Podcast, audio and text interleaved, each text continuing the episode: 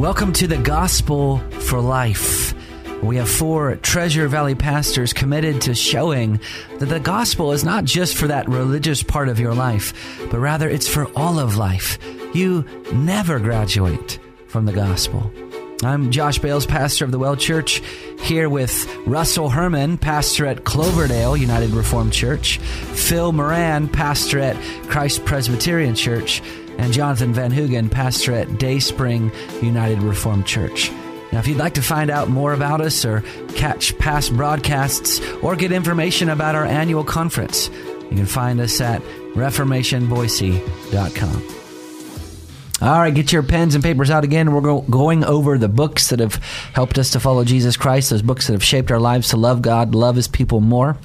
And today we're asking the question uh, specifically to the other pastors in the room, brothers, which which books have most shaped your philosophy of ministry, and maybe to interpret that for uh, people who might not understand what we're saying, just what books have shaped your outlook on how to do Christian life, how to exist in the church, how to exist in the world. What books have done that for you? From a ministry standpoint, I think it was. Uh, R. R. Kent Hughes' uh, book, Liberating Ministry from the Success Syndrome.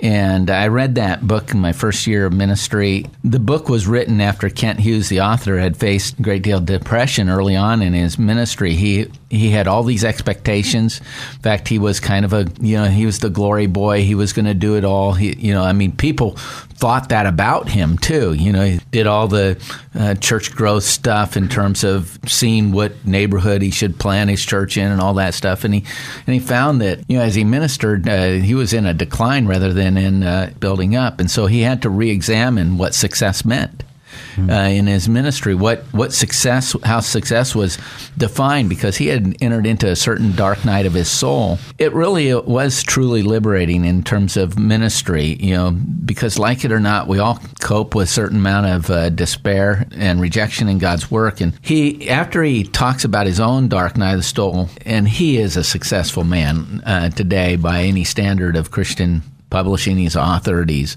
a successful pastor, but he defined it as different things. He wrote some defining chapters. Success is faithfulness. Success is serving. Success is loving. Success is believing. Success is prayer. Success is holiness. Success is attitude. And you know, as I as I read those chapters myself, the, those things preached to me early on in my ministry. Uh, they were things that I knew and things that I could have confirmed um, by God's word, and it just it, it was a refreshing um, book to me. There were others as well. Uh, that were important, other books that shaped ministry, but that was an early one for the philosophy of ministry. Mm-hmm. Just a, a whole different different categories. I don't even know how to answer the question because in so many different ways, different books impact you. So you have the just the overall ministry books. Um, someone with Jonathan had mentioned about preachers and preaching. Um, Lloyd Jones is just great as far as just grounding you. Um, lectures to students by Spurgeon. Um, Brothers Were Not Professionals by Piper. Mm-hmm. on being a pastor, I think it was um, Alistair Begg and um, and then John Stott's something about the world. Um, Ah, never it's, mind. It's on the Never shelf. mind. Yeah, yeah. Uh, we'll find it. So those are just helpful, just in general, to, to ground. But then there were some specific books. "City on a Hill" by Philip Ryken. Um, it came out about the same time as the Nine Marks by by by Mike De- Mark Dever. Those were helpful just in giving an overall vision of well, what is, and then this was a book by Kevin DeYoung. Um, what is the mission of the church? Those help with regard to just overall, not just as a pastor, but what's the church supposed to be like? Um, Between Two Worlds was the Josh has helped me out so graciously with John Stott's title. Um, but then for me, just personally, a lot of it was biographies, to be real honest. Yeah. Mhm. Um, the Long Line of Godly Men series, just reading about whether it's Owen or Calvin or Luther or Tyndale or Whitefield in that series and how they connected that specific parts of ministry, it was helpful for me.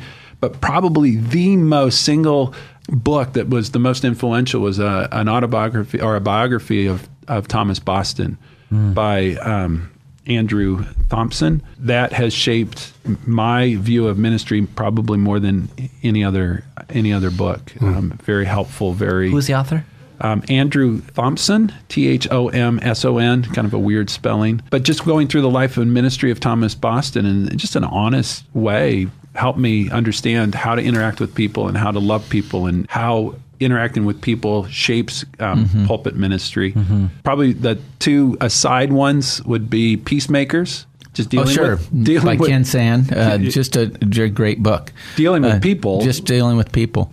There's a book by uh, C. John Miller, Jack Miller, called "Outgrowing the Ingrown Church," and don't let the title get to you, but it's it's really about how to be a change agent uh, within a congregation. Author didn't spare himself in his own analysis. He he said that you know there was this fear of people and a desire for approval, and that was that was shaping his ministry. And uh, he you know you become so self dependent and filled with your self efforts. There's a tendency to that despair and defeat, you know, because he's redirected himself toward human resources. If I do this, this is going to what it's going to be successful. But he, he brings you back to the promises of God, and uh, and he puts you in contact with the risen Christ as the source of spiritual life. You're connected to His transforming presence, and you're grabbing onto those promises. And in that, that book, Jack Miller asks uh, several questions that are you know about is God working in your life? Uh, what have you done simply because you love Jesus? What have you not done? Simply because you love Jesus? And those two questions begin to shape a lot of things. What are you doing because you love Him? What are you not doing because you love Him? And then he, he calls you to a radical commitment of, of faith and repentance. I've marked up my book so much that I had from him, you know, uh, steps to renewal, an openness to God's vision for the church. Is God enthroned on the praises of his people? Is our worship aware of the darkness we're redeemed from? Is there an overflow of thankfulness? Second, develop a an honesty about your own sins and your weaknesses. You know, we're not naturally surrendered to Christ, and he Right. points that out. Are we convicted of that absence of, of God in our life? Personalizing your relationship with him and then finally committing ourselves to express God's glory. But the the whole book was uh, was really instrumental early on in my ministry as well. You know, because uh, you know we do want to see God at work.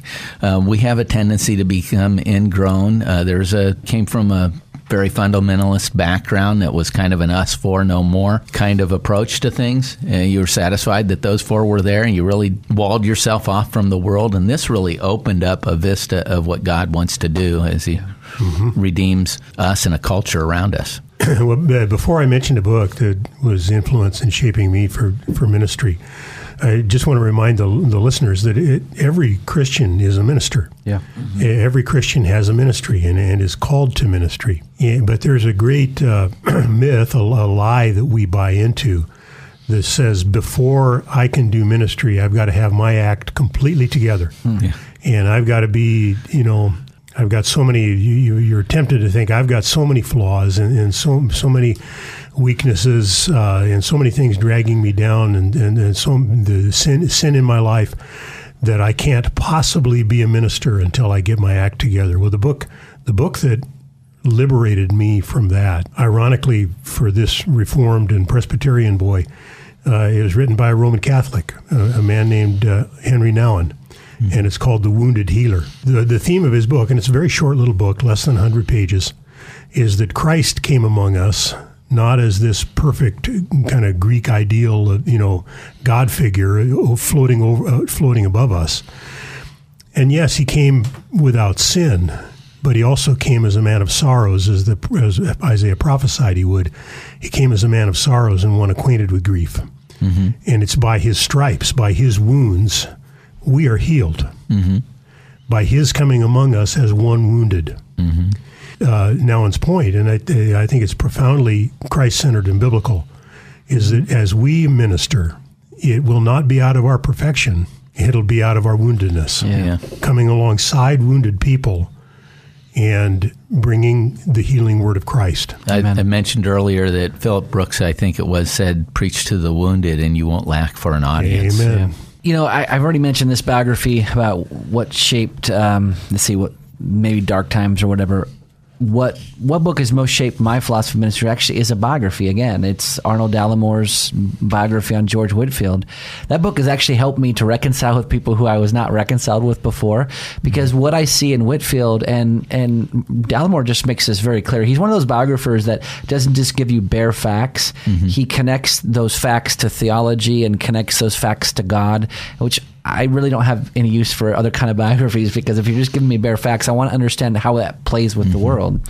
Anyway, so one of the things that that was very a hallmark of Whitefield's um, ministry was that he believed that the doctrines of grace were inseparable from the gospel. So he fought for them the right ways. He actually became an outcast um, from the Anglican Church in England, and uh, and and he was an ordained minister um, with mm-hmm. with that church. Now, the thing about it. The thing that's significant about that was that he was still able to love people who disagreed with him. In fact, John Wesley, who couldn't disagree with him more on this issue of Calvinism, um, he was his best friend Mm-hmm. And so, what I learned from this reading this Whitefield biography is that look, it, it, you, being doctrinally serious and doctrinally uncompromising is not antithetical to being um, a loving person that's uncompromising, mm-hmm. loving towards people right. who disagree with you. Yeah. And that was massive for me. Yeah, I mean, it was it was like okay, I don't have to choose one or the other. I don't have right. to choose to dump my doctrine or mm-hmm. to dump my love. Right. It's interesting. I just submitted an article um, that's going to be published in the Puritan Theological Seminary um, periodical, and it's on the, the friendship bet- of George Whitefield with Thomas Jefferson. How throughout their life that they were even further apart than Whitefield and Wesley, and the fact that Franklin was not a believer. Um, but the ongoing relationship that those two men had. Mm-hmm. Um, Benjamin Franklin or Thomas Jefferson? Benjamin Franklin. What did I say? Yeah, you, you said you first said Thomas Jefferson, yeah. then you oh, said Franklin. Yeah. No, it's Franklin. But yeah, Franklin. yeah, no. yeah. yeah. Uh, Benjamin Franklin, you would go to hear him, and he would empty his pockets out before he went because he it, didn't want to give money. Whit, Whitefield was so persuasive, you know, about uh, you know different social concerns and uh, spreading the gospel. So, and then uh, Ben Franklin said that he would he, he would have money. borrow borrow money because of that. Yeah. I would go on to say that um, as he talked about um, biographies probably the three books that have also been helpful are the letters of John Calvin, mm. the letters of John Knox, or John Newton, mm-hmm. and the letters of Samuel Rutherford. Yeah.